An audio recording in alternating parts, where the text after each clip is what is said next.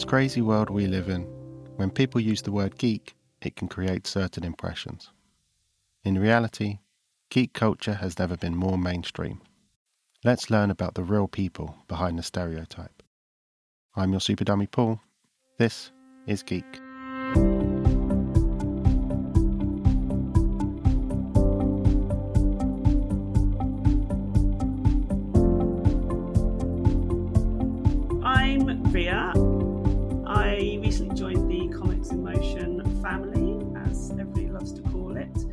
Um, so I've come along, I've started doing some reviews with Jack on the Nevers podcast, um, which I've been really enjoying. So I've done three episodes, and obviously it has now gone on his on its hiatus. So hopefully it comes back and I can do a few more. I've really been enjoying it. Actually, it's so I actually used to. So Jack is my brother, and I used to we used to live together. We lived together for a really long time.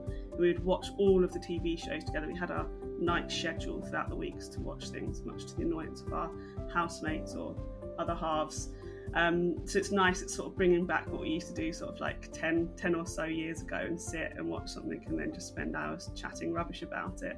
So it's been really, really fun. So I actually moved to London because of him. Um, and then so and but then we didn't live together straight away. He actually ended up moving back home. It's all ridiculous and complicated. And then we found somewhere together with some friends. And we just used to have these amazing nights every single week. It's sort of like a bit of an idyllic time. And obviously, as it always does when a group of people live together for like four or five years, it all completely fell apart in the end. But um, to start with, it was great. So we'd always all get home from work, we'd always sit down and play Mario Kart on the N64 and have little championships it's just used to be like the highlight. Then we'd all probably get some dinner, and then we would sit down. And depending on the day of the week, we would watch whatever TV show it was. So I forced all of them to watch America's Next Top Model with me, which I believe was either on Monday or Tuesday nights. I can't remember. And then it would be, you know, like Lost, Battlestar Galactica. James and I were really into Deadwood. We used to sit and watch Alias together. So, so he discovered Alias for us, and we'd sit and watch that 24 as well.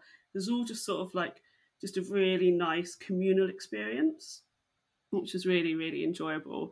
Um, and then always we would end up the day with more Mario Kart or GoldenEye, which you know is one of the best games ever made. So it was really lovely.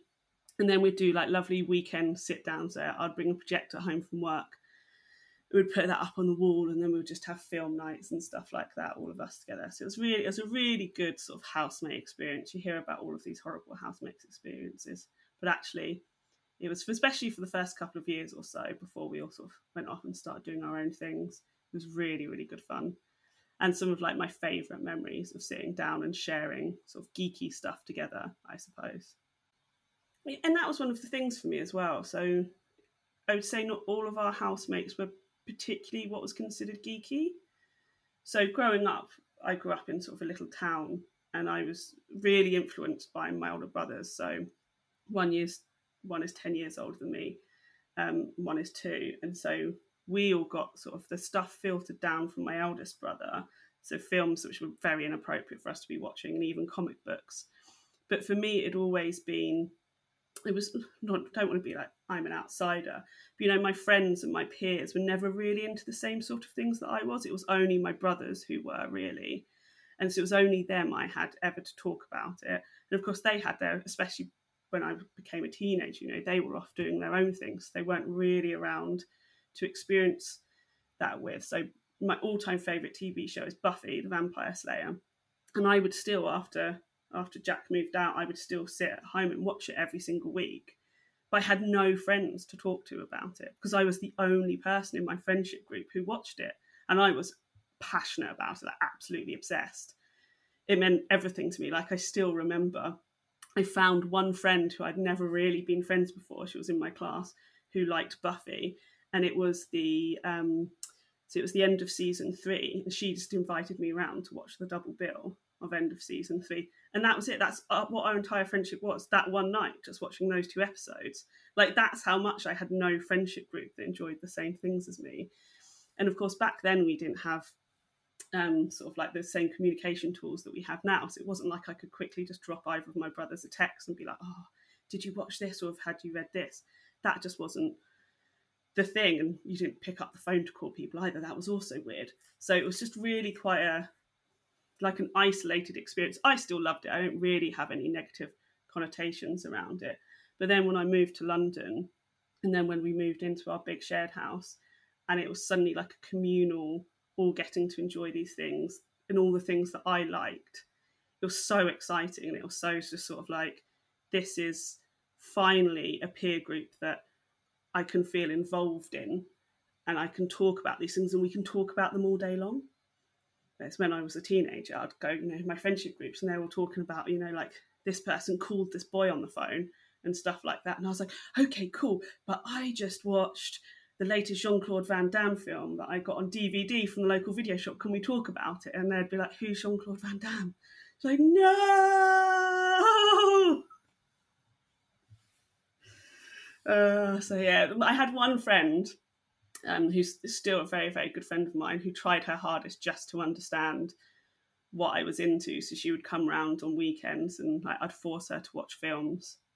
And she like I, I will forever hold her in my heart for doing this. But you know she clearly wasn't that interested. It was just because i was interested and she was a lovely person. You know like i'm forcing her to watch. I was big into sort of action films and then started veering towards horror and she had no interest in horror. So i just had to make her watch action films with me she was just like not interested but she'd sit there on a friday or saturday night whilst i forced her to watch a double bill of like bruce willis and stuff like and I'll never forget one night I was like, maybe we should do Star Wars. And she she went, Oh yeah, I know all about lifesavers. And I was like, Do you mean lightsabers? and it's just like, I mean, what how wonderful that she was just trying her best. But like that it was just sort of like nobody cared. And I really cared. I really, really cared a lot. It was a lot to me. You know, like the things that I would watch meant so much to me Batman the animated series, right, used to be on every Saturday morning, maybe Sunday morning, might be misremembering. But to me, that's like one of the greatest cartoons and TV shows that ever that has ever been created. But it wasn't until sort of like ten years later that I'm getting to have those conversations with people and getting to be really excited. I'll always be excited about Batman the animated series. Um, so it was just it wasn't i wouldn't say i was lonely i had wonderful friends and all of those sort of things but it was just such an isolating experiencing be, experience being a geek i guess. But i just i just loved being in other worlds i loved experiencing it. Every single night before bed when i ended up having a tv video player and then dvd player in my room i'd watch a film before bed. Every single night. You know I'd, I'd get home from school do my homework or do my studying have dinner hang out with my mum a bit hang out with my brother when he was still at home before he went to university. But then it would always be a film before bed, always. And that was, you know, how I relaxed. But it's also, I guess, it's sort of not how I how I would dream, but I just love, and I still love this about films about going into a different world, even if it's you know not a great world. I was, I was really obsessed with sort of like Apocalypse Now, for example. I have no idea why. I watch it now and it's still a fantastic film, but I would watch it like once a week. Don't know, just depressing myself as like a 16 year old.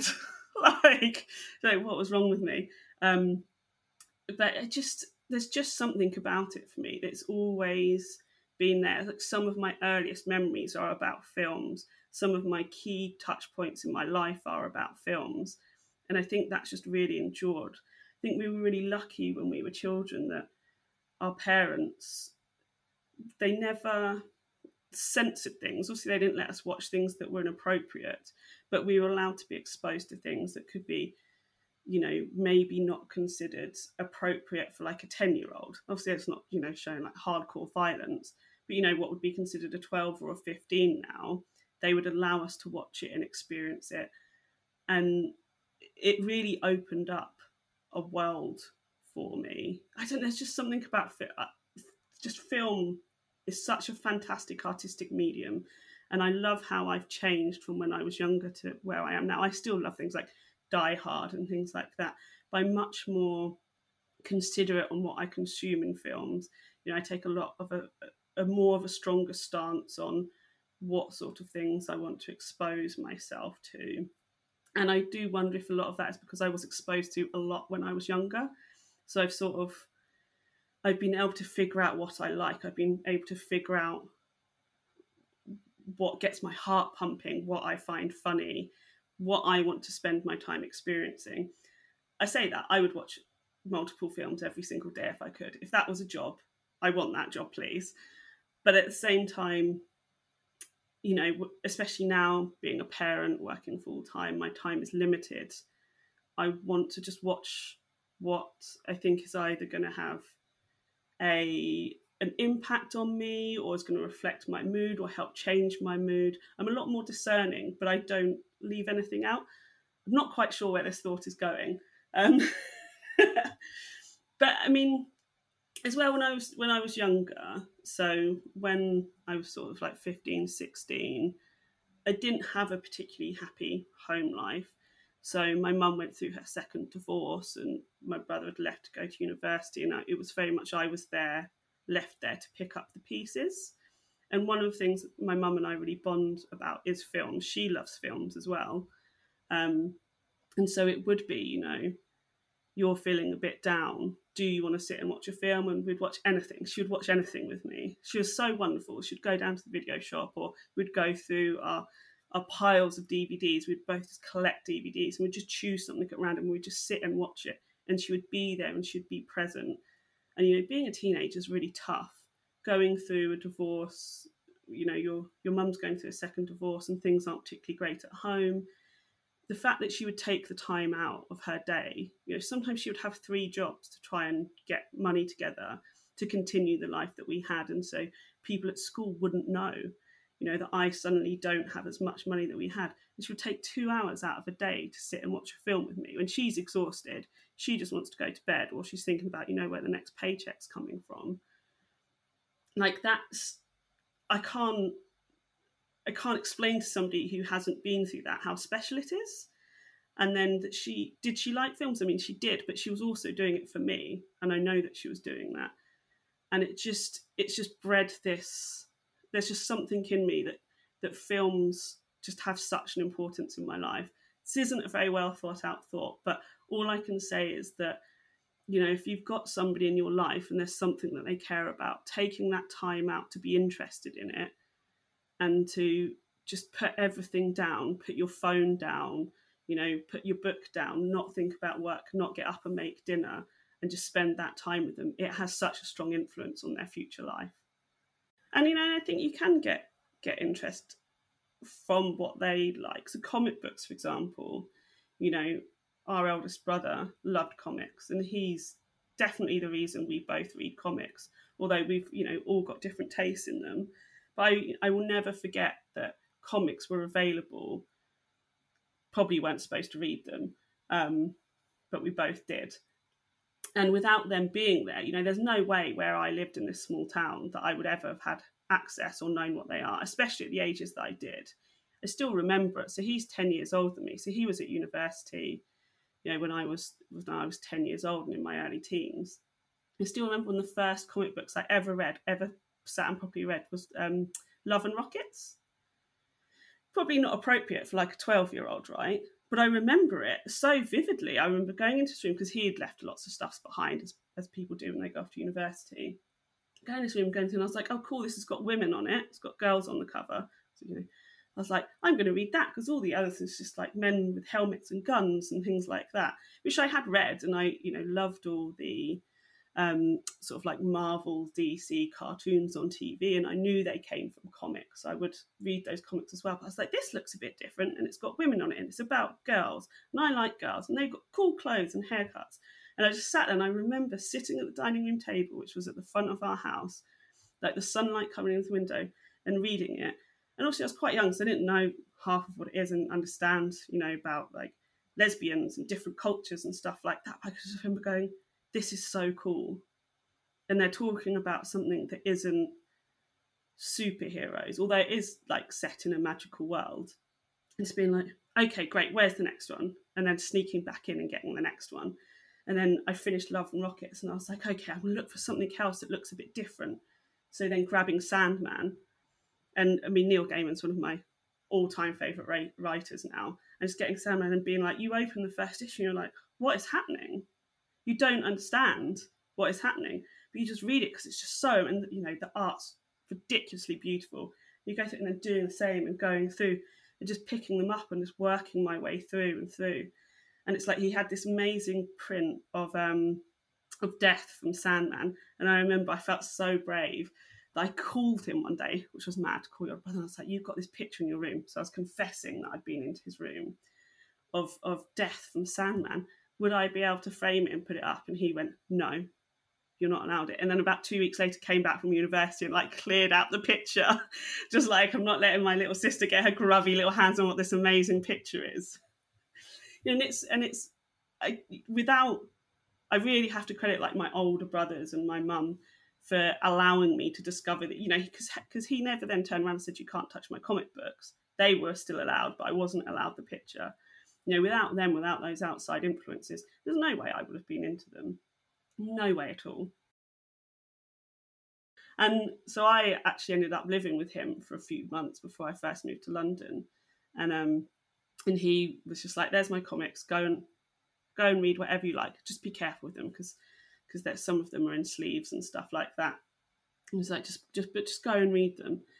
And like, you know, that was the first time I moved away from sort of the Marvel I was, like I said, you know, I was just obsessed with Sandman, and I started reading, you know, a lot more of Alan Moore's work and stuff like that, and reading something a bit different. So moving on those those tastes in what I was reading, um, that just really sort of like I think has set me up for now of what sort of comics I like. So with comics, I do like Marvel and DC stuff. Uh, I I'm a massive Deadpool fan, although I read it less so now. But actually, when it comes to DC and Marvel, I actually prefer the films to the comics. If I spend my time reading comics, I want to read something that's sort of probably from a bit more of an indie title, or that's or that's just a little bit different. I'd much rather, if I had to choose, I would like I don't know for some reason the world said you could only choose Marvel films or Marvel comics. I would choose Marvel films any day. But then if they turn around and said to me, oh, you know, like V for Vendetta, you, if you had to choose the comic or the film, I think we'd all probably choose this as a terrible example, but I would always choose the comic, always, 100%. But then I look at V for Vendetta and it was such revelation to me. You know, I've, you know, I, I again, I remember reading V for Vendetta and I wasn't particularly politically minded because I was still sort of like in my late teens, early 20s. Um, but, you know, I remember reading V for Vendetta and just being like, what, like this story what is it about?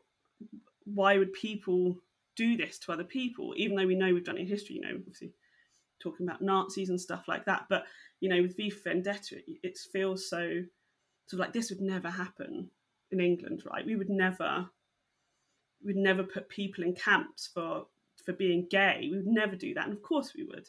And you know the more you grow up the more you think don't want to be too political, but I'm not a fan of Margaret Thatcher, which, if anybody knows me, is not shocking. But you know, I look at V for Vendetta and I go, this is what Margaret Thatcher wanted to do. This is what she wanted to do to our country, and this is what she wanted to do to people who she didn't think fit into like British values. And and somehow that's in a comic book, and anybody can read that. And they may might not make the same assumptions or connections that I'm making, but anyone can read this comic book and go, we should not be putting gay people in camps. And like, and it's there, it's on the page.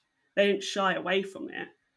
And it's kind of like, that's so powerful to me. It's so, again, I'm not quite sure where I'm going about this. I'm not sure rambling's the best, uh, the best format for me to gather my thoughts. But, um, because I have just too many, they're all coming out. But you know, I just think, especially at 20, or you know, sort of like 19, 20, nobody had ever presented anything so starkly to me. You know, and gone, this is something that could happen or that people wanted to happen. And nobody had presented it to me in a format that was like there on the page. There was just something that was so different to reading that to reading history books because I'm quite into history, and I and and it applying to you and sort of galvanizing me on going what would I do in this situation? Who who what side would I fall on, or would I fall in the middle? And for me, I find comics do that more than film. With film, I sit there and I love it and I enjoy it and I take everything in often ruin it for myself by going, oh, that's some beautiful cinematography, like a complete wanker, or like ruining twists and stuff like that. But with comic books, so you have to sit and focus on the comic, I find, because you've got so much going on. You've got the art, you've got the panels, you've got the writing. And if you're not fully invested, you miss half the story. And it's such a powerful medium for me personally to tell those stories and to give political messages and to make you think about what you would do in these situations. Where do you fall? And I just, I, for me, I find comics really powerful in that way. I love the Oscars. I know it's all complete and utter BS and it's all ridiculous. And I know that people campaign for their films to win and for stars to win, but I love it. I absolutely love it. For years and years and years, I've watched it live. Only for the last two years, I haven't, due to, uh, I mean, outrageously, my husband's grandfather had his funeral on the day of the Oscars. So obviously, we couldn't stay up and watch that. Um, I'm not heartless. I promise that is a joke. I've realised you can't all see my sarcastic face. Um, and then, you know, global pandemic sort of stopped us doing it this year. So usually we have some friends around and watch it. Um, you know, I unashamedly love the Oscars, and even though I know they're frivolous, I do think there is some good in them as they have power to show films that we would not necessarily get to see that wouldn't go out to the masses. You know, I think this year's a wonderful example you know, we've had Nomadland, we had Sound of Metal, which if you've not seen Sound of Metal, please watch. It's so good.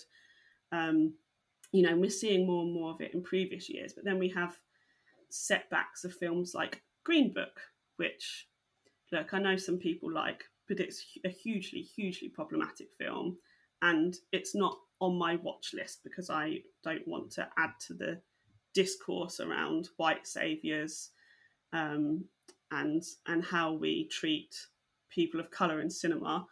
And it's also not my expertise to talk about it so i'm not going to talk about it now but it makes me very very angry.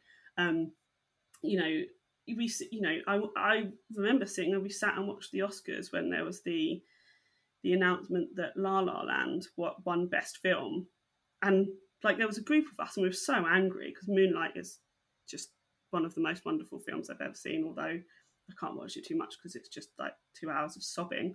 Um, I mean, sometimes I'm in that mood, but you know, it depends. Last time I was in the mood to cry, I sat and watched Room with Brie Larson and just sat on the sofa just crying, just by myself in my flat like an absolute weirdo. It was great. Um, you, you know, but so, so anyway, you know, I remember sitting there and and we all sat there and we couldn't believe it. Like, look, we all like La La Land, but it's like Moonlight, and then the announcement that it was Moonlight, and it's just like great that Moonlight won and it deserved to win, and now because of the mix-up, more people are watching it and more people are aware of it. But they shouldn't be aware of Moonlight because of that, you know. And that shows, and I don't know how to fix it, and I'm not in the industry, so I can't. But it shows that you know there's a systemic systemic problem there that it's great that people are watching Moonlight now and knowing Barry Jenkins' work and watching his amazing productions that he's doing on on TV and on streaming and stuff like that now. That it's there's still that core problem there, and I do think streaming is is doing some of that work, but you know I'm also suspicious. You know, like Netflix won't ever release its figures; they won't ever talk about why things are popular and why things aren't, why some things get cancelled and why some things don't and although I think there are some good intentions there, you know, I also think they do want to make money and they do want to make an impact and they don't want people to talk about them. I think there are some amazing people coming up who could, if you know, if we let them, could disrupt the the storytelling that we have. You know, I've talked about Barry, Barry Jenkins, Michaela Coel is is wonderful. Someone give Michaela Coel a f- film, please. Can you just imagine? Um, just how amazing it would be. But I just also just think that the systems need such a big shake-up. We're starting to see that with the Hollywood Foreign Press, but still, I you know, I can get quite cynical about these things. Depends on what day you get me. Some days I'm incredibly cynical about whether things will change. Other days I'm incredibly positive. I feel like today I'm going a bit more cynical. You know, I just don't think. I'm not saying let's like kill all the old people because I fundamentally disagree with that. But also, I think maybe some old people just need to move off well, I'm making some strong statements. I think maybe some old people just need to just like go to the side a bit and let some new voices, some younger people tell their stories and share their experiences via the medium of film. And I think and I think that's something that could revive cinema. I love going to the cinema, but I I have so many problems before the pandemic. You know, people are going and they're just eating, drinking, talking throughout. I don't have time for that. My cinema experience is you go and you watch the film. That's why you're there, right? Plus, it costs a fortune. So why are you just chatting away? It's cost loads of money. Um, and and I think there's going to be a huge problem at the end of the pandemic of people going back. You know, my group of, of friends and contacts and acquaintances, we love going to the cinema, but we're like a very small proportion of people who now realise they can do streaming and and all that stuff at home. But actually going to the cinema, it should be an experience and it should be a place to go and sit with people and and experience something, consume something. And imagine if we started putting on films that weren't, I don't know, Martin Scorsese. Apparently, I hate him now. I don't know why, but I like he's the name that keeps on popping into my head. Um, wonderful filmmaker. I'm so sorry, Martin. Um, you know, but putting something else up there that people can watch. Hustlers, right? Hustlers. I went to see. I was on maternity leave. My daughter had just started nursery, so I had like a day to myself, and I was in the local shopping place. And I just texted my other half and I was like, I'm just going to see what's in the cinema. I'm going to the cinema. And I got there and I was like, 10 minutes before, Hustler, before Hustlers. I was like, yes, I keep on hearing about it. I'm going to go and see it. So got my ticket, popped and got a little bit of pick and mix. I know I said about people eating, but I, was, I just had a baby. Um, and I got in and it was the smallest screen in the big multi multiplex, but it was full, absolutely full. There were only two seats available and one was mine. Um, and we sat there and people sat and they sat and watched it and it was a mixture of age ranges uh, of different people and they sat and they watched this film that was made by a woman starred women was about women and they sat through the whole thing and afterwards there was such an amazing buzz like i mean it's a great film anyway but it's like people were talking about it and they were excited about it and it was it was almost like a you know when you watch a film and people come out of the cinema and they're talking about it in the foyer which never happens in real life that did happen in real life and people coming out and talking about it and talking to the people they sat next to about it. And I was like, this is what cinema is. This is why cinema is really important because it can bring people together to have this experience.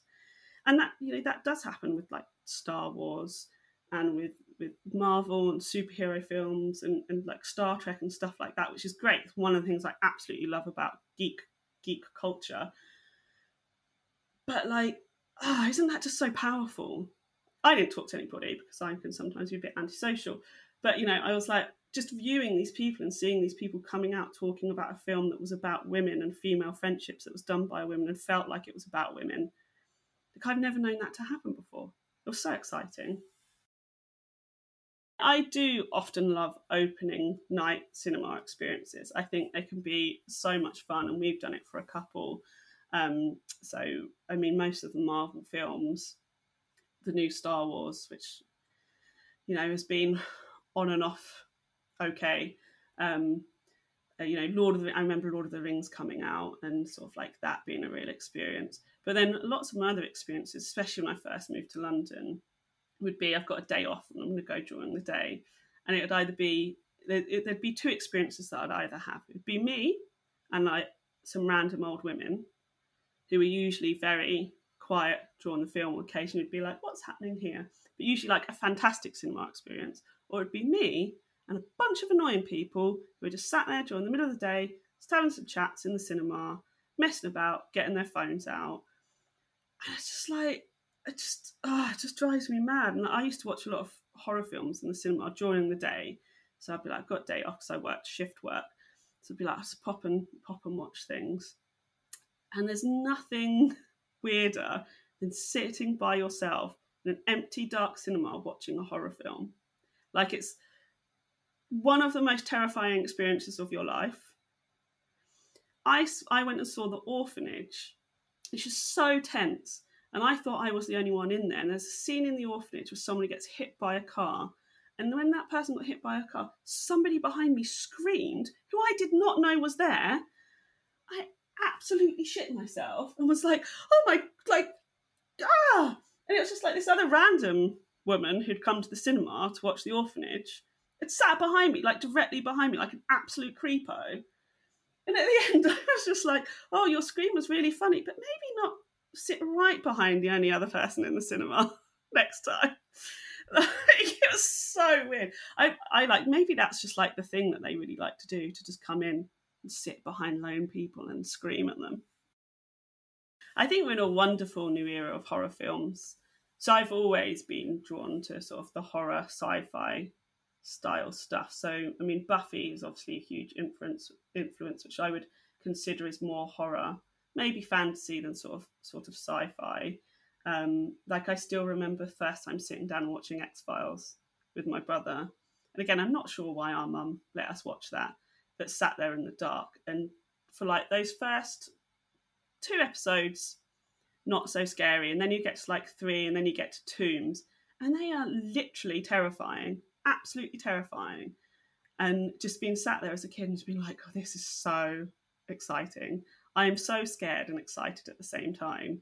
You know, it's just like what a thrill to have those feelings going on at the same time, which is why I love horror. And then like I'll never well, I say I'll never forget the first time I watched the thing. I don't think I actually remember the first time I've watched the thing, but I'll never forget the feeling of watching the thing. So could not tell you a date and a time, an age, or anything like that, or what was happening when I first watched it. But I know I watched it as a teenager at some point, and I'll never forget watching it and my mind, my tiny little teenage mind, being absolutely blown, and then putting it on again straight away, and just and just like sat, just being sat there and watching it and watching for everything that happened, and and being like, oh, so what at the end like is one of them and what's and what happens here oh right so this this connects to here this is how you know that he is infected and and uh that film is i, I did a tweet about it the other day like that's my forever film it's I don't really believe in favourites, but it's my all time favourite film that has ever been made, and I'm obsessed with it, and I will talk about the thing forever. Not right now.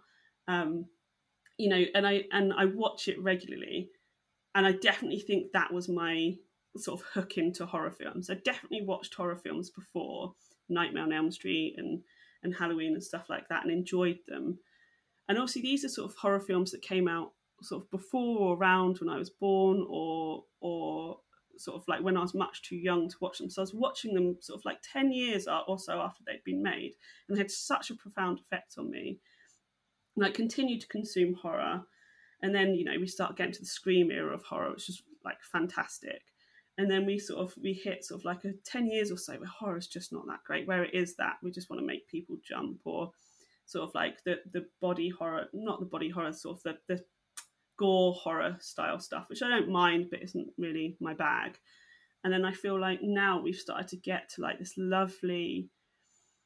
I love horror films because I think they can explore multiple things in a short period of time. Much like Jaws, horror films aren't necessarily about the horror. I mean, sometimes they are, just are. Sometimes they're like, oh, we just want somebody to go around slashing teenagers with big boobs, and that's fine. I'm into that too. Um, but you know, much like Jaws, I don't think horror films are actually about the horror element. I think they tell so many other stories. You know, famous examples are you know George Romero's zombie films. Right, they're they're telling so much more than films about zombies. And I think horror often gets overlooked because of because of like the blood, the jumps, and the scares. And there's so much more in them, and that's what I find so fast, fascinating. So, like the thing, the thing isn't really about the alien it's about humans and how we react in these situations, right? Especially when isolated. And horror films can do so much more of that. And I feel like there's this fantastic generation of filmmakers who have realized that and been like, okay, so the money might be in sort of the jump scares and the slashes and stuff like that. But I want to tell a story about a wider thing. I want to tell stories that aren't about the blood and that sort of, and those things I want to tell the stories that are about human nature or about how we react in these situations or society. And I want to reflect those things that are going on. And I think that's so overlooked in horror films. You know, we get something like Hereditary, which, spoilers, on the surface of it is about a cult, and it is about a cult, like absolutely is about that. But also within that film, you know, we deal with we deal with grief, we deal with the loss of the child, we deal with children that might seem a little bit weird. You know, we deal with family dynamics, and we we deal with potential abuse from a from a parent to a child. You know, all of these things are in two hours. That would be like a, a 12 part BBC series, right? And I'm not saying that it's all perfectly done or that it's, you know, there's some subtleties that are definitely missed. But horror allows you to explore that. And I, and I now think we're also getting to the next step. So I love video games. I have really strong memories of when we were younger of having a Nintendo, uh, borrowing our neighbour's Super, well, borrowing our neighbour's SNES, which by the way was genius of them because they would stop their children playing on it, so we'd get it for a weekend. Like as an adult, I'm like, that is an absolute genius parenting move. so be like, oh, do you just want to borrow the SNES for the weekend? And of course, my mum would be like, yes, keep them quiet. And I'm like, oh, thank God, I don't have to listen to bloody Mario all the time. You know, so I have really strong memories of, of computer games. And then as I got older, like I still playing computer games. I said, I moved in with my eldest brother for a few months and that was like my first exposure to a PlayStation and playing games on there. And he he you know is quite into like slasher beat up games, so playing those. You know, horror elements started creeping into those games. So then we know I'm getting a bit older. I've got a bit more money, and I'm buying consoles for myself. Um, you know, I'm sort of exploring those games. I'm exploring Silent Hill and things like that. Um, a friend suggested I can't remember the name of it now, and I constantly Google it to remember the name. But it's it's like a horror game where you've got a camera and you have to go around creepy house and take photos, and it and it sort of shows the horrific thing that happened. You've got to explore the house and stuff like that. First, there was the DC Comics News podcast. Then came the Spinner Rack, and now the third show brought to you by the guys that brought you all that other stuff I just mentioned. I am the night. A story about the stories. A show celebrating Batman, the animated series. Week by week, episode by episode. Just when you thought it was safe to put on a pair of headphones, I am the night. Why, hello there. I'm Seth Singleton, and I'm here to tell you about MadBub, a Harley Quinn cast. Three, two, one. Harley Quinn? Harley fucking Quinn? What have we learned from this crazy show? Making bat shark repellent relevant since 1966. Oh, look, Ogre. And we've gone completely off the rails. I hear the bat signal. Shut up a battle me, Nards. I definitely do not fuck that. In need of an adult-sized nemesis. Humans make good fertilizer. You can't fuck with Lois Lane. For fuck's sake. I'm a damn good cop. Lot of lasers. Mmm. Educational and informative. The DC Comics News Podcast Network presents Mad Love, the Harley Quinn cast. Back to you, Seth. So, tell us your thoughts. We'd love to hear from everyone out there. Or not. That's really up to all of you. Fuckers. Picture this someone who knows nothing about comics. Someone who knows comics from movies, TV, and video games. A complete ultra comics nerd. You pick the character you want us to talk about. You send us the questions you want answered. You make the show. A podcast by fans, For fans, Making new fans. Superheroes, Or dummies. Part of the Comics in Motion podcast network.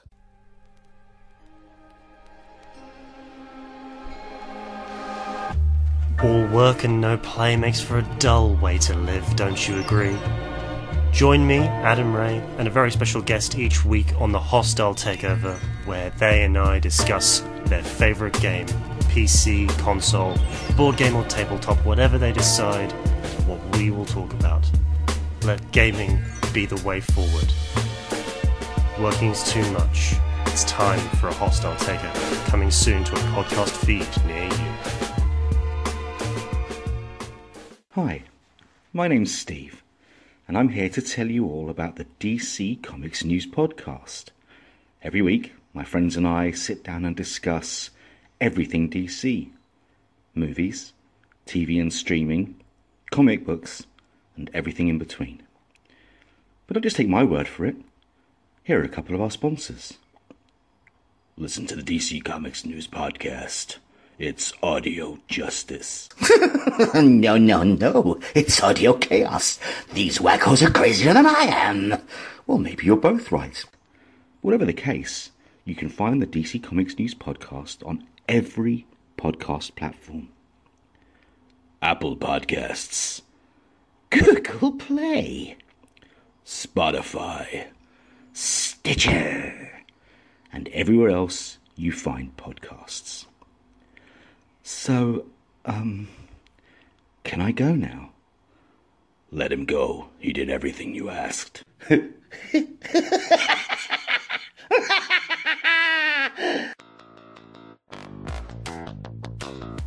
Hello, listeners. This is Tony Farina from DC Comics News and an occasional guest on Comics in Motion.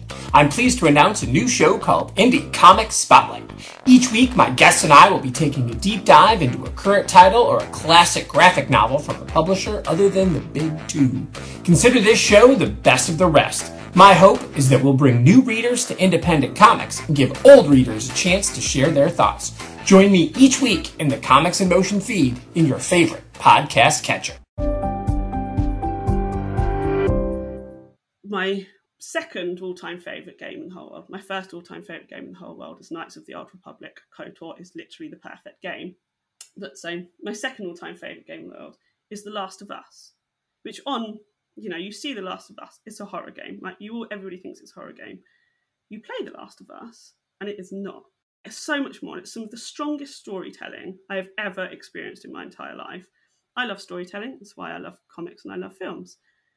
And you play the game and you do all these things in a horror environment. You know, it's like it's like The Walking Dead, really, but the comic book's not the TV show. You know, it's about people and things that they do. And the storytelling is so strong that you know so much about these characters without them telling you in a computer game. And I feel like there are some amazing people in the horror sphere who realize that and say we can tell these stories, whether it's in film or computer games and comics to some extent, um,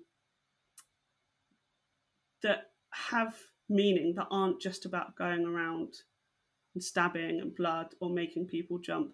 Those elements are in there, and that you know there's violence and there's scary things, but we've got a much better story to tell that we can't tell outside of the horror genre because people just won't let us, or because people will think it's boring right? You know, a great example of that is Mare of Easttown. What a TV show. Kate Winslet, queen, absolute queen.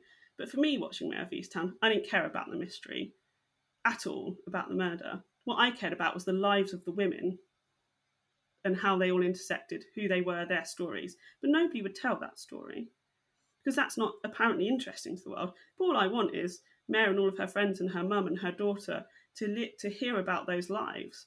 But to make people interested in that, you've got to have the mystery. And I think that's what horror's doing. It wants to tell these stories, but it knows that it can't tell these stories because nobody's interested. Or it can be enhanced by the horror, horror elements. They're just the parameters that are going around the stories. But it's everything else that's inside that's really exciting and really interesting. And that's what you want people to listen to and think about.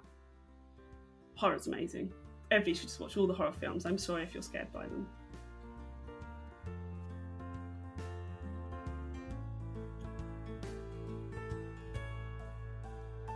How do I define myself outside of geekdom? God, I'm concerned that I don't. Um, I'm definitely, you know, I was, I was actually having an interesting conversation with a colleague earlier about geekdom and how it is, let's say, mainstream and how I find that actually a really exciting thing because I'm no longer just me talking about these things. I've got all these people to talk to about it, um, which is very fun for me. Probably not for them, the amount I talk. I'm just like, I'm not going to censor myself. Um, so, so outside of geekdom, I do try to bring geeky things into everything that I do. So I work in communications. I've worked for a variety of organisations. So I used to work in the civil service, and then I left the civil service, funny enough, to work in film and TV post production. because I was desperate, always being desperate to work in film, if you can't tell, because I love it. Um, but sort of like never really had the money or the opportunity to go and do it. I didn't go to university. So, like I said, my mum got divorced from my stepdad when I was a teenager, and it was very much sort of like a you know, I just want, I just need to work. I just need some money. I don't really feel like I have the mental or financial capacity to go to university, even though I applied and got accepted. And so I just continued working. And then, of course, when you start working, you're making money. You think that's absolutely amazing. Making more money than I'd ever made. I could spend it all on films and going to the cinema. Um, so, sort of carried on working, moved to London, fell into working in the civil service, just like randomly applied for a job started working with the communications team and just realized how much fun working in comms is. So I was working sort of like on government advertising and marketing, but um, but promoting our organisation to other government organisations to say, come and work with us. Sounds very complex. Um, so writing, I've always loved writing. I'm not particularly good at it in sort of like if I wanted to write a no- novel, but in terms of work, I'm very good, if I do say so myself um, and getting the opportunity to be really creative. So whether that's in writing or putting images together, putting newsletters together, marketing materials. So really just fell into it and then worked my way up.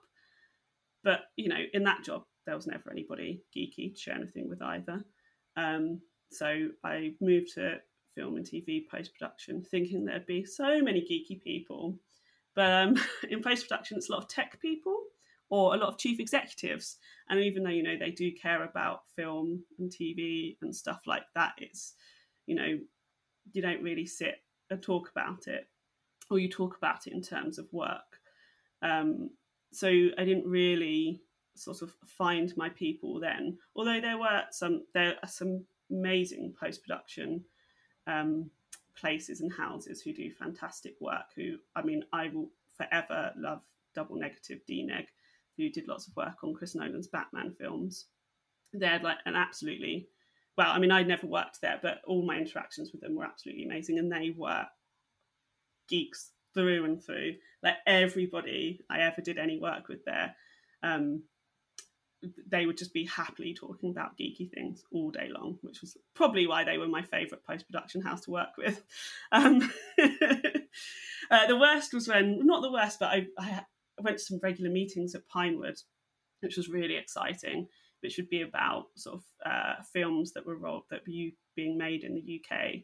Um, and we would sit there and we'd talk about what was coming out, why they'd been delayed, why they'd been fast tracked and stuff like that. But it was like a really serious meeting, so I had to be there, sit there and be really serious. Was all I wanted to talk about was like, why was Edgar Wright's Ant Man not being released? And like none of them wanted to talk about it. And I was like, we are sat in Pinewood talking about films. Please can somebody just talk to me? They're all professionals. I was clearly not. I just wanted to chat rubbish all day long. Um, but that that got me excited about elements of film, TV, and games even. So there was a couple of game studios that I got to sort of go in and view some of their stuff. The best was when I went into DNEG and they were working on the Tumbler for for um, Batman, and so they were showing me all of the concepts and then like putting it together on the computer in front of me, and I was just like, oh my god. Visual effects are so cool. Like I'm still got a big love for visual effects. Well, and practical effects. I think practical effects and visual effects together are the best effects. But yeah, that was that was really exciting. But it was, I just really thought I was going to find the people who I could sit and talk films and computer games and stuff with. And it wasn't that, which is fair enough because they're all professionals. Um, then just sort of bounced around a bit. And now I'm back in public sector. So I work doing communications for social workers, which is very challenging. Um, but I mean, I, I went off and ha- I just went off and had a baby. Like it's really easily, like it's really easy. Um, it's not. It's horrific. Yeah, the whole thing's horrific. I don't recommend it to anybody. Um, I say that loving my daughter more than anything in the whole entire world. I still don't recommend it to anybody. I would destroy this world for her. I would literally burn down the whole world for her. Like, woe betide anybody that does anything to upset her or hurt her because I don't think I'll have any control about it. Like, like ah. But at the same time, if you're not that keen on children, I wouldn't bother. That's my overall life advice. but the best thing about having children, and I was listening to one of your previous podcasts, and they were like, "Oh, I'm trying not to influence into the things that I like." I fundamentally disagree. I 100% want her to like the things that I like. And it is one of the best things about it. She's really into films. She's not three yet, she's just under three. Look, we've been in lockdown. It's been a tough old year. We had to parent for six months whilst working full time because the nursery closed. She watched films because sometimes we just had to do work. And I know it's not the best parenting, but you got to do what you got to do. And I love that she loves films. And she's got such good taste in films already. Such good taste. She loves Studio Ghibli, which is just like the best thing ever. Kiki, Kiki's Delivery Service is, her, is possibly her favourite, then maybe Totoro. And I'm just like, you've got such good taste. Like, you're not just watching any old trash that we. And she won't watch it if it's something she doesn't like. She's really against Disney princesses, apart from Moana and Frozen. They're the only two Disney princesses that she will like, and I'm cool with that. Recently watched recently watched Raya and the Last Dragon, enjoyed that. I'm also alright with that one. But she's got like really discerning taste. And she um she like she sits and properly watches it. Like her focus is really intense. Afterwards she will act out scenes from stuff and want to pretend to be those things. I'm just like, this is amazing. This is like the dream for me. Because she's going to do what, hopefully, will do what my mum did. Oh no, what she becomes too cool for me and doesn't want to sit and watch films with me. Ah! But she's also started to get into comics really. So she, so on Netflix, there's Hilda. They've they've made a animation of the of the book of the Hilda books, which is also absolutely fantastic. And so we were, so she loves it. So we were like, let's get her the Hilda books and they are hands down her favourite books, and they're essentially comic books. I mean, they are comic books, and I'm just like, my my nearly three year old loves comics. How have I done this? How have we done it? Sorry, there is another parent. I shouldn't take all the all the kudos for myself, but I love that, and I love that she's like getting into these things. We've got some Studio Ghibli posters in our hallway and she used to get up every morning and be like, Hi, Chihiro. Hi, No Face to the Spirited Away one. And like, Hi, Hal.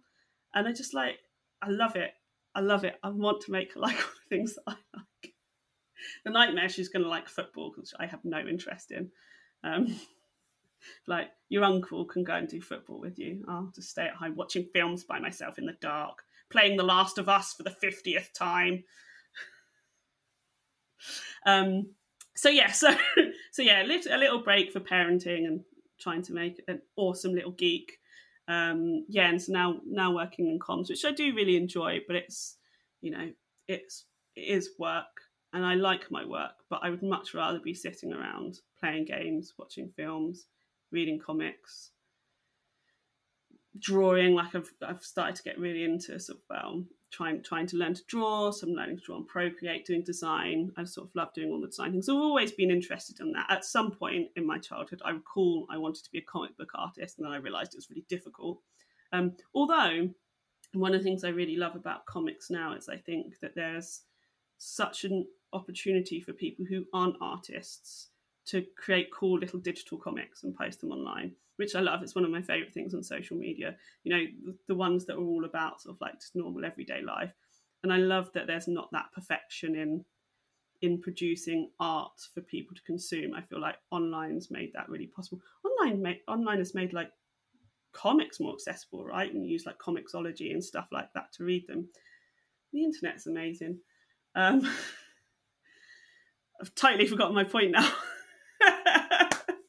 um, so yeah, I mean, I think if I could quit work but have a job doing things, creating things, and consuming things that other people have created, I think that has been my ideal life. And parenting, obviously, it's very important. Seeing my friends, all those sort of things would be fantastic. But you know, I like my job, but my job sort of, and I get to be creative in my job, which is great. But you know, my job is it's just a job. It's not the be all and end all and I meet amazing people and I learn great things and I I always just want to do a good job. That's all I want when I work. I just I don't want to be like maybe I do want to be promoted, but you know, I just want people to go, Ria does a really good job. That's what I want people to say about me. She's nice and funny and really clever and does an amazing job. That's all I want. But yeah, if I could spend all of my time doing what I think are geeky things, that would be amazing. Happily do that. I think a lot of people don't expect me to be geeky. I definitely experienced that as a teenager. Like, I would always want to be talking about comic books, films, and to some extent computer games or The X Files or Buffy, and there was just nobody there to talk to, or they just seemed like, oh, you don't seem like you're into that. And I don't know if that's just because I'm a woman or or like just because I don't present that way. I think there's definitely, you know, people see geeky women as they do with men, like glasses and and like long hair and like you know sort of dress like dress like boys and things like that. And I've never really done that. I mean, there's definitely a period when I, you know, dressed like you know just wore hoodies and jeans all the time. But especially now, I tend to tend to wear like dresses and bright pink, bright cut, bright colours, bright pinks. I'm quite girly presenting, I guess. Um, even though I, of course, don't believe in those gender norms. Um, um, and so I think I present quite feminine. And so then when people find out I like traditionally geeky things, it's always quite shocking. And I always get questions about it. And I try to bring people in to the stuff that I like constantly because I want to talk about it. And I just find if people aren't into those things, there's either two reactions. It's either okay, cool, talk some more, I'm really interested, or or they sort of laugh at you. And I think that happens less often now the older that I am. And I also don't care if you laugh at me because I like what I like. I don't laugh at what you like because we all like different things. Like if you're really into football, I think that's ace. You carry on liking football. If you're really into yoga, that's actually pretty awesome. Can you tell me how to get into yoga? Because I really need to do more, but I just can't be bothered. So, like, give me your enthusiasm, please. You know, all of those sort of things. I think like what you like. And if you like it and talk about it, I'm going to get excited by it because I find that really exciting. I love finding out what people like. And I love hearing about it. I love people being excited about it and wanting to tell you, like, ah, give me all your thoughts, tell me everything. Like, I, lo- I, I, I could interview people. I'd love just to sit and interview people and ask them questions all day long. Maybe that's what I should do. Anyway, um, I would have to stop talking first, clearly. Um, um, but I find that with geeky stuff, unless somebody's slightly geeky inclined, there can often be some resistance. So, and I've got a colleague who I absolutely love. I'm so pleased that I've met her. She's 10 years younger than me, so we have really different cultural points that we talk about. So I'll talk about films. Like she had never seen Clueless until she met me. And I was like, How have you not seen Clueless? It's amazing. And so what she had like this wonderful enthusiasm, which was like, I'm to go and watch Clueless this weekend. And I went and watched it, and we talked about it. And then she talked about like some films she watched when I was the age that I watched Clueless, and I was like, I'm going to watch them not this weekend because I have a toddler, so it's not going to happen for about five months, but I will watch it. Watch it. And so I think there's people like that. I mean, and she's she's a bit like me. She likes to learn about people and to take everything anyway, so it's not surprising. But there's also people who I was talking about Buffy because of the Binging Buffy podcast. And I'm part of a couple of Buffy communities like Buffering, the Vampire Slayer, and Still Pretty. And, you know, I was talking about these communities and how I'd learned a lot from them over the last years. There's been, you know, discussions about Black Lives Matter and, and things like that, and about gender and identity. And I was like, these communities have brought so much into my life because they've come together due to a shared interest, but then they're all so different and they've got different experiences and they come from different backgrounds, different religions, all of these sort of things. And They're talking about these things. And they laughed. And I was like, I'm actually telling you that there's this really wonderful community that's making me a better person and is changing my life, but you're laughing because it's about a TV show. And I was actually quite offended. And it doesn't really take much, you know, I don't get offended by these things often, but I was like, not only are you laughing about this amazing community that I'm talking about, but I've basically told you at the start of this conversation how much Buffy meant to me. You know, I was watching Buffy. Now, I absolutely remember the first time I watched Buffy. So I used to love the film. My brother and I had watched the film. I knew the film off by heart. And I remember the first episode of Buffy came out, and I was babysitting, and I and I I remember it so perfectly watching the first episode. I actually didn't like the first episode, but I was like, I'm going to carry on watching it. You know, this is that's how much Buffy meant to me. That I've that mem and that is a true memory. It's not me going, oh, I think I was babysitting, so maybe this happened. I absolutely 100% remember it. Um, and you know, and it's been with me through so much. And when I was going through a difficult time, like the classic thing about Buffy is it's not about the demons, it's not about the vampires, it's about growing up and those experiences. Buffy was there for me, and Buffy will continue to be there for me despite its hideous creator. You know, it's all the other things about Buffy that are amazing. You know, I know that when my mum dies, who I'm really close to, that I probably won't watch it straight away, but the body is going to be on my watch list to help me deal with the grief, you know, which I know sounds really messed up, but I process a lot through film and TV and media. um, you know, and then somebody's there laughing. And sure, they don't know all of that about me, but I've shared that this is something that's important to me and these communities are important to me, and you're laughing at me because you think it's silly that a TV show's had such an influence on my life.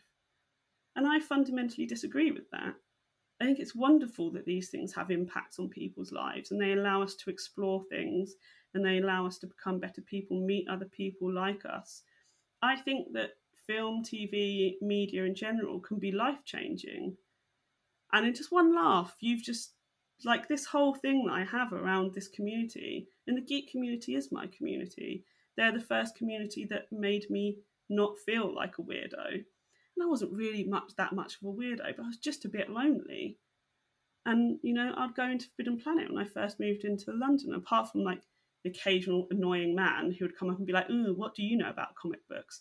Most people were like, "Oh, cool, we're all here with comic books and films," and you've literally just laughed at me. And I, was, and I you know, I just thought, how sad is your life that you just you just want to dismiss these things just because you consider it geeky or not important and actually, stuff can be life changing. Doesn't matter if it's a film, TV, or comic book. I think that maybe they don't realize that they're geeky too. Just because they think the things that they like aren't into what was considered to be geeky doesn't mean you're not a geek, right? Like I said, you can be geeky about yoga. Isn't that ace that you can be geeky about yoga? Cool, go off and be geeky about it. You could be reading geeks, probably the best geeks and I say that as I love reading, but not as much as reading geeks. They're great, aren't they? They always tend to be pretty cool people. Um, just, just, just you know, putting them all into one group as if they're all one personality. I apologise. You are not. You are all wonderful individuals. I'm so sorry. Um, you know, I do think that the word geek has changed so much. And hey, isn't that cool about language? That language changes. That geeks you know it has widened out that you can be geeky about anything. And i think that just that little bit of tolerance around other people's interests is really important.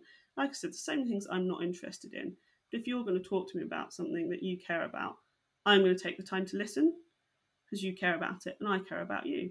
Um, i do think that there are things that don't help the geeky stereotypes you know I know lots of people like it, but I cannot stand The Big Bang Theory. I think it is television television production at its worst. But also, you know, I would be told that I'm not a proper geek because I don't seem like somebody from The Big Bang Theory, right? Because that's what people expect. Well, aren't science geeks cool? They know science. Science is amazing. Like we're all alive now because of science. Let's not be taking the piss out of science geeks, please. Um, you know, I, you know, there's it's all these things that I think we just need to be more tolerant or more interested in, or just not. The word geek isn't negative, and I think most geeks feel. I hope most geeks or geeky people feel that it isn't negative, that it's a positive thing. And I just just love what you love. and just really enjoy it. So one of the things getting older that I don't think I ever shied away from my geekiness. But you know, there'd be times when I was like, oh, I'm not going to talk about something geeky because now nobody's interested. I will sit in a work meeting and say something geeky. If nobody picks up on it, I just don't care. I mean, I'm annoyed at them because I'm like, come on, this is cool, and I'm cool. But you know, if they don't pick up, it's fine because it, it, you know, because I'm a lot more secure in who I am as myself. And a lot of that does come with age and having a kid. Because once you have a kid, you can't care about anything because you just got to keep a human alive, and that's really stressful. Um, you know, but I also just I'm much more comfortable in what I like. I love Harry Potter. I didn't get into Harry Potter until sort of like my mid twenties, and I I absolutely love Harry Potter. It's problematic. J.K. Rowling is problematic. There's a lot of things I've had to learn about the things that I love, and I think Harry Potter is a great example.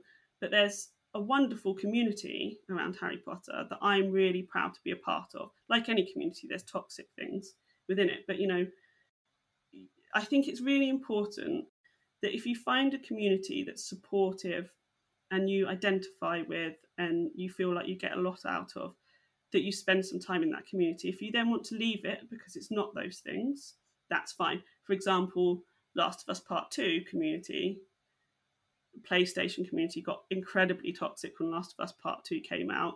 And I really had to remove myself. I mean, I wouldn't say I was particularly active in it, but you know, computer games are really important to me. Last of Us and Last of Us Part Two are really important to me. When Last of Us Part Two came out, as I'm sure most people involved in those communities know, there was a lot of unpleasant things about female characters, about gay characters, about bisexual characters, about women, about strong women that were really, really unpleasant. I had to remove myself from that community because I was like, this is just not for me. And if these are the things that you think are important and want to complain about, that's fine. But I think you're all a bunch of bigots. Um, you know, keep on find keep on finding these communities, keep on finding these people that you can connect with. It doesn't mean that has to be your whole life. I can still be friends with people and connect with people outside of these communities.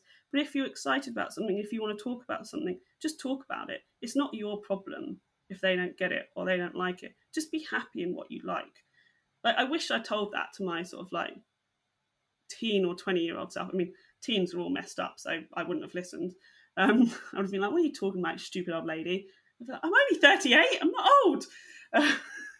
um, but you know, just just keep on. You you can talk about the things that you love, and I think that brings a lot less stigma about it. You know, of course, there are all other important things that we should talk about or that we should identify with, but if you love a computer game, if you love a comic book, if you love a TV show, just talk about it because there will be somebody that is interested. Or there will be somebody like my fantastic colleague who goes, I've never seen that. I'm going to go and watch it. And then you can talk about it. Keep on learning, keep on experiencing things, keep on enjoying things. Christ, the world is on fire. Like, let's just enjoy some stuff. Let's just, you know, try and find a little bit of happiness. If you don't like something, don't engage with it. It's fine like, if you do like something or you're interested, talk to people about it who like the same things.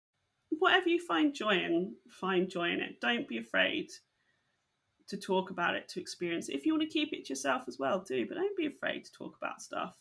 Like, you never know, maybe if I talked about when I was a teenager about, I mean, I did talk about films a lot, but you know, maybe if I kept on talking about films to different people, there might have been somebody who turned around and went, like, oh, I love Die Hard too let's go and watch it. You know, you never know. And that's the thing I've learned as an adult.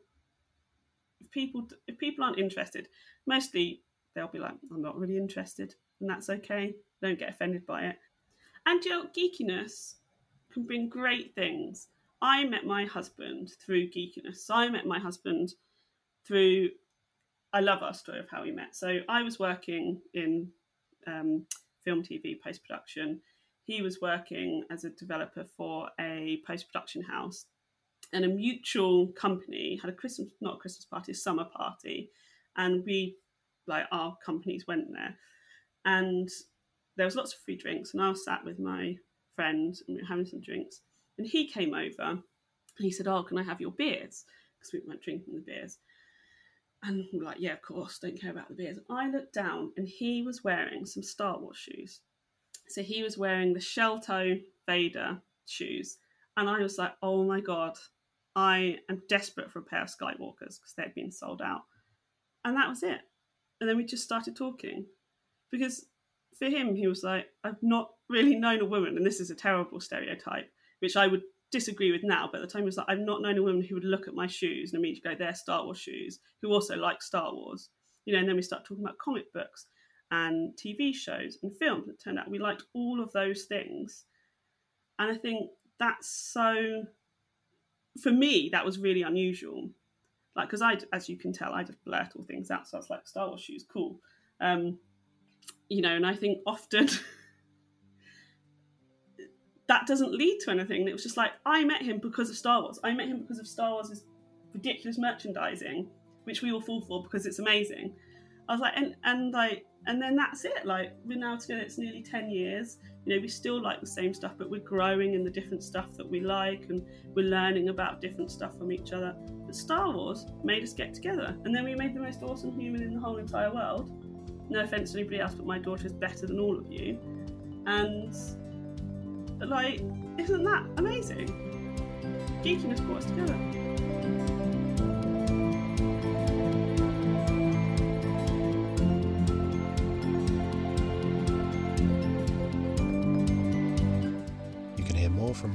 on Season's Greetings to the Nevers, a watch through of the HBO show, available on the Comics in Motion feed.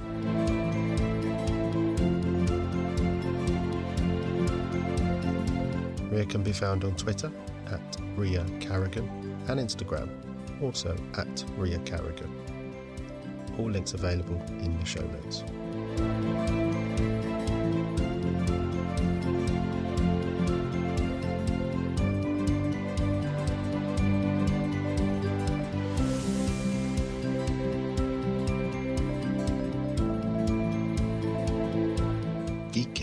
Dummy production for Fantastic Universes.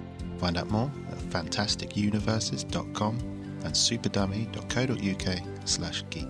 You can contact the show on Twitter at Era of Geek or by email geek at superdummy.co.uk. You can support the show and Fantastic Universes by joining our Patreon, patreon.com slash fantastic universes. My daughter's called Mara Jade because uh, Mara Jade Skywalker is my favorite, all-time favorite Star Wars character from the from both the expanded and the normal universe. Um, and also, when I was younger and I was reading the start the um, Spider-Man comic books, I was obsessed with MJ in the comic books. So Mary Jane, absolutely obsessed with her. I thought she was such a cool character because she was just her, right? And she was so confident and she was just getting on with her life while Peter slash Spider Man just you know saving the world and stuff, but he's just doing whatever. And she was just like, I'm just MJ, just getting on with life. Um, and so I just thought she was amazing. So we named her after both Mara Jade from Star Wars and MJ from Spider Man. So we call her MJ, but her full name's Mara Jade. Like, it's the best name. It's a great name. I know it's I know it's not to everybody's taste, but I'm just like, geekdom's cool. It's brought a lot to my life. And now my kid has, is awesome and she likes geeky stuff and she has a cool, awesome, geeky name.